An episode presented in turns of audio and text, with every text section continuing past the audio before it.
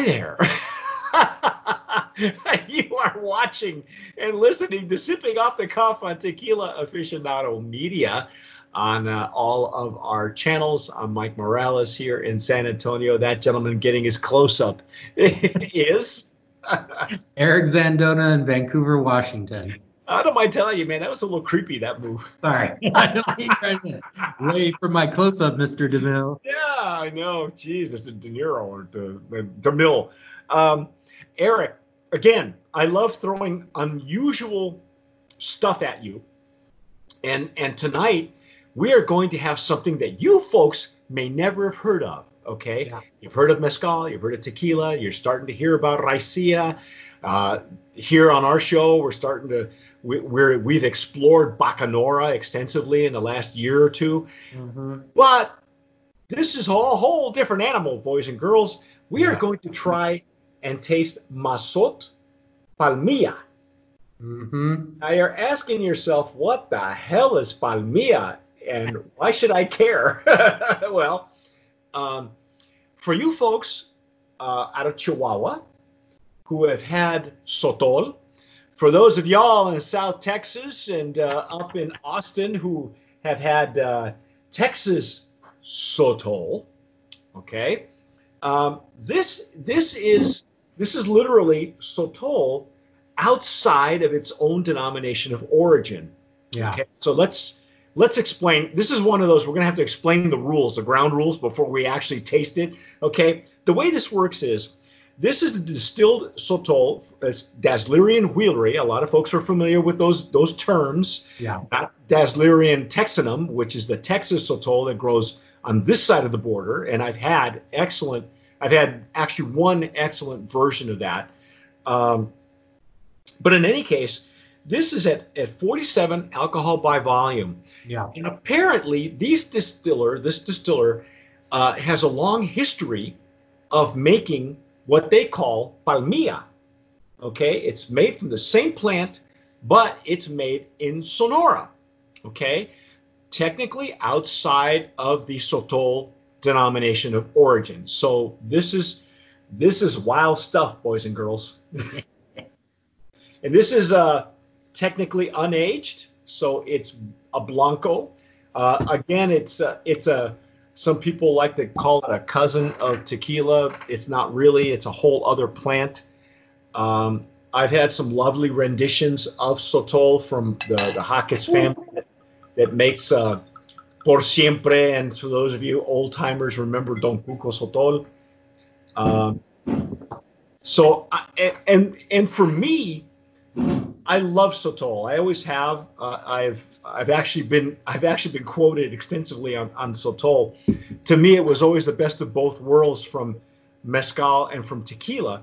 But what I loved was how in the desert Southwest, where I, I lived when I first was exposed to Sotol, you, you know, you know when you can smell rain before it happens, like you know, yeah. you're in West Texas or in New Mexico.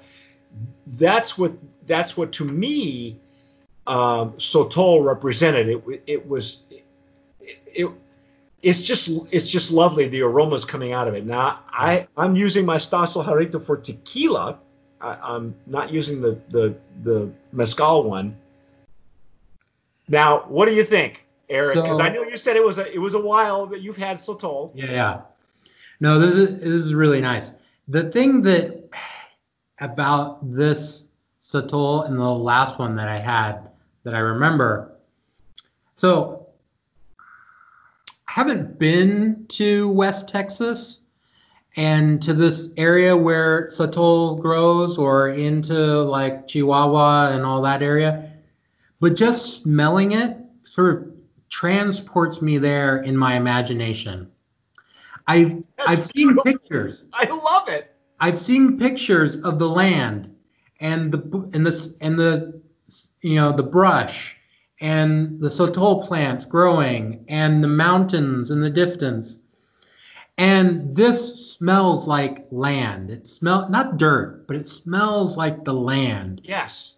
And and that's one of the things that I love about certain spirits is that it's not just tasty and it's not just but it captivates you and it transports you to a place even if you've never been there and seen it and smell it, you smell this and I'm like, this is what the land has to be like. Oh, oh my God, Eric, you're such a romantic. I love that. That, yeah. but see, that feeling, that, that that those exact words, that that whole that whole framework is exactly what I yeah. experienced in my first try uh, of Sotol. Yeah. Uh, the story, and again, this is not called this is not Sotol per se. It's considered palmilla. Okay. Yeah. Um, if you follow us on Instagram, Tequila Aficionado, or you follow me, Mike Morales, you've seen pictures that I've taken of the Sotol plant where um, it looks uh, akin to to the yucca. Uh, but but uh, and, I, and, I, think the math goes like this: one one plant uh, equals one bottle of of, of liquid, and uh, you know it has an unusual quiote. It, it's it, and I've taken pictures of it. We uh, a couple years ago we we we did a uh, we were on tour and and we stopped in New Mexico and and you can see them. A lot of people, like here in Texas, will grow they'll grow agave as ground cover. Well, you know, uh, in the rest stops and in parts of South Tex, uh, uh, West Texas and New Mexico, you know, it, it's just growing wild. And believe it or not, um, the wine country area of, of Central California, in the hills, they'll use it because it it it's it oh, stops yeah. landslides. Yeah. So you see them growing on the sides of the hills. And this is the one plant that I will tell you that is is it represents exactly where it where it grows. In other words, the ter- when we talk about terroir, I think that I think Sotol slash Palmilla it, to me is probably the best representation of what terroir can be. Yeah. Because it's the same plant, maybe it's a cousin of the same plant, but if it's in a different state and it's in a different um, microclimate, it's going to taste like like where it's in. You know, mm-hmm. the the Texas Sotol, I can tell you, is completely different and and very beautiful compared to to Sotol from Chihuahua. So you're you're absolutely correct, and that's that's the I think the charm of the Sotol slash Palmilla is that it oh. it transports um, it transports the the sipper, the the person, you know, because because I got to tell you, this is exactly what happens to me. Yeah. yeah. Wow. It makes me miss where I used to live, you know, because now I live in Texas and it's just hot and humid. But it's green, it's mm-hmm. vegetal, right? Yeah. But it has, like you mentioned, it has this quality to it. There's a greenness to it, but there's this scent that, like, who knows what it is but it's like it's about to rain. It hasn't rained yet. Yeah, it's see? about to rain. See, that's, that's I don't know what the smell is. Well, let's make it rain, man. Yeah.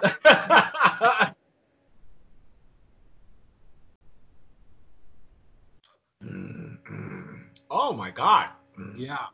Wow, that's different. Oh, that is strikingly different. Yeah. Oh wow. I got to tell you, this tastes different than what I've had from Chihuahua. Mm-hmm. Yeah, really different. Which is not, it's not that surprising in that because they're using natural fermentation. So the yeast in Sonora, in the town of Bacanora, where this palmilla is made, is obviously going to be different than Durango or Chihuahua, uh, where other sotol or Texas, where other sotols are made. So, well, it has that really bright green, like herbaceous nose, you get that right at the beginning. And then it transforms to like all these spices and like cinnamons and earthy, woody. There, there's a minerality in there too. Have you noticed that? Yeah. Holy cow. Hmm.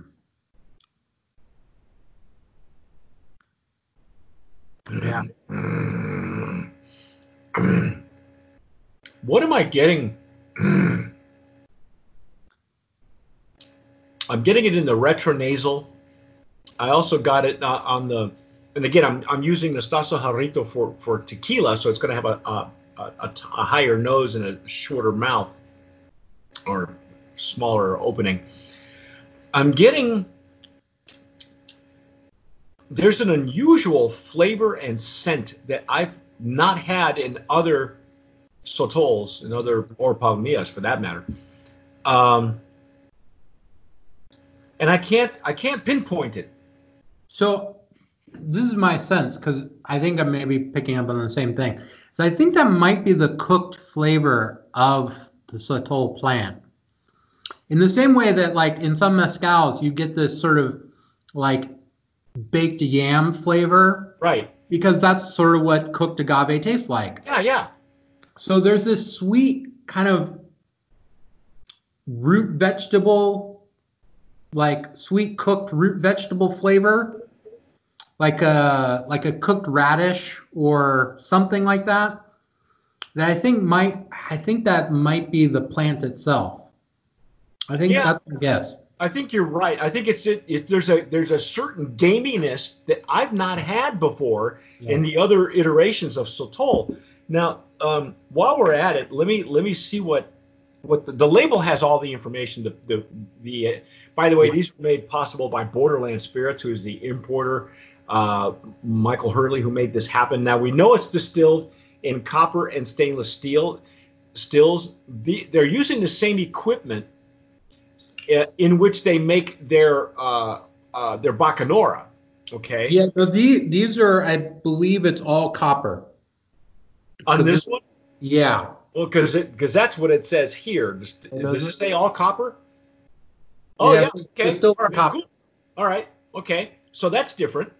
Yeah. It's uh, deep in the heart of the Sonoran Sierra Madre Mountains. The Chacon Estre family has been passing down the traditions, techniques, and uh, secrets of distillation to four generations uh, near Bacanora. Though known for their Bacanora in abundance of Sotol, uh, that's Daslir, Dasylirion wheeleri, which is the same one they're using in, in Chihuahua, Yeah. grows in the highest elevations of the family ranch El Torreon, El Torreoncito, and Palmilla is a traditional Sonoran name for spirits distilled from the Sotol plant, uh, also known as the Desert Spoon in Arizona, or in New Mexico as well. Um, the average pina weighs 50 kilograms. That's 30 to 70 kilograms. Pounds. 50. Yeah, well, they, they've got it in kgs as well. I don't know why they did that. Oh. Um, Oh, maybe it's a typo. 50 pounds is. Yeah, I, that's what I'm thinking. 50, 50 so okay. Um, the pinas are cooked in a volcanic rock underground oven. That explains it. With oak and mesquite wood fermented from wild yeast and double distilled in copper stills. So it could be the it could be the rock that I'm tasting uh, and sensing. Uh, maybe the wild yeast again. Yeah. Everything has. Uh, wow. I, I mean, it's like it's exactly what you what you said at the beginning in your whole in your whole romantic, your you in your poetic way. That's exactly that's exactly what Sotol does. Yeah. And it and it and for me, this is the one that transports yeah. and I and I've had some. I mean, we've had beautiful bacanoras and other mezcals and tequilas that, that did this, you know. But for me, this Palmilla Sotol, that that there's there's just that special animal that, um, you know, I've never had Sotol made uh, uh, made out of uh, uh, uh, Dasylirion wheeleri in in Central California, but I can only imagine what that tastes like Mhm. because you have a whole other region, a whole, a whole Yeah. other microclimate in that area. Yeah. You know, nobody knows what to make with, with that plant. They just use it for ground cover. I swear. My sister has blue agave out on her front lawn in Orange County. you know, so, Yeah. um, but wow, this is, and there's there's a whole lot going on. Look at it's it's a visually attractive. It's just Mhm. beautiful. Yeah. Um, wow, man, just the Yeah. nose alone. I know it's there's so much flavor and aroma. It's just chock full. I mean, again, like we said with some of the other ones, you wouldn't mix this with a Oh no! cocktail or no. Oh like no! there's so much flavor. Like you don't even need like a full pour. It's just so packed full. And it's 47% ABV, but you know, like, who would guess, right? The, yeah, no, they're uh, like Batuk that we had previously, you know, the Espadin uh, or the um, Yaquiana. It's it's just lovely. Now this one is, I, I get a more of a, uh, and again, it's I, I, think it's just the Sotol slash Palmilla is that that's the characteristic. Yeah. Is it it tastes exactly like where it's it's been growing. Yeah. Okay. Wherever that happens to be, West Texas, you know, uh, uh, New Mexico, uh, Chihuahua, it's going to mm-hmm. taste different, and and even the microclimates, it really is influenced yeah. by, by the area that it grows in. Yeah. Wow. So I mean, one of the things I mean for people who haven't seen the sotol plant, it has a lot more leaves than say like an agave. The the leaves are smaller, so you get a lot more pencas. Uh, you know, when they're they're cutting the pina up, and so there's a lot more that kind of like chlorophyll kind of character that you get.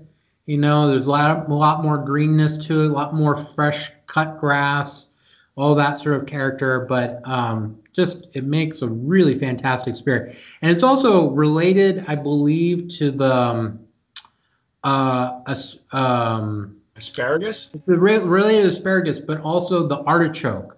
Oh uh, yeah, yeah.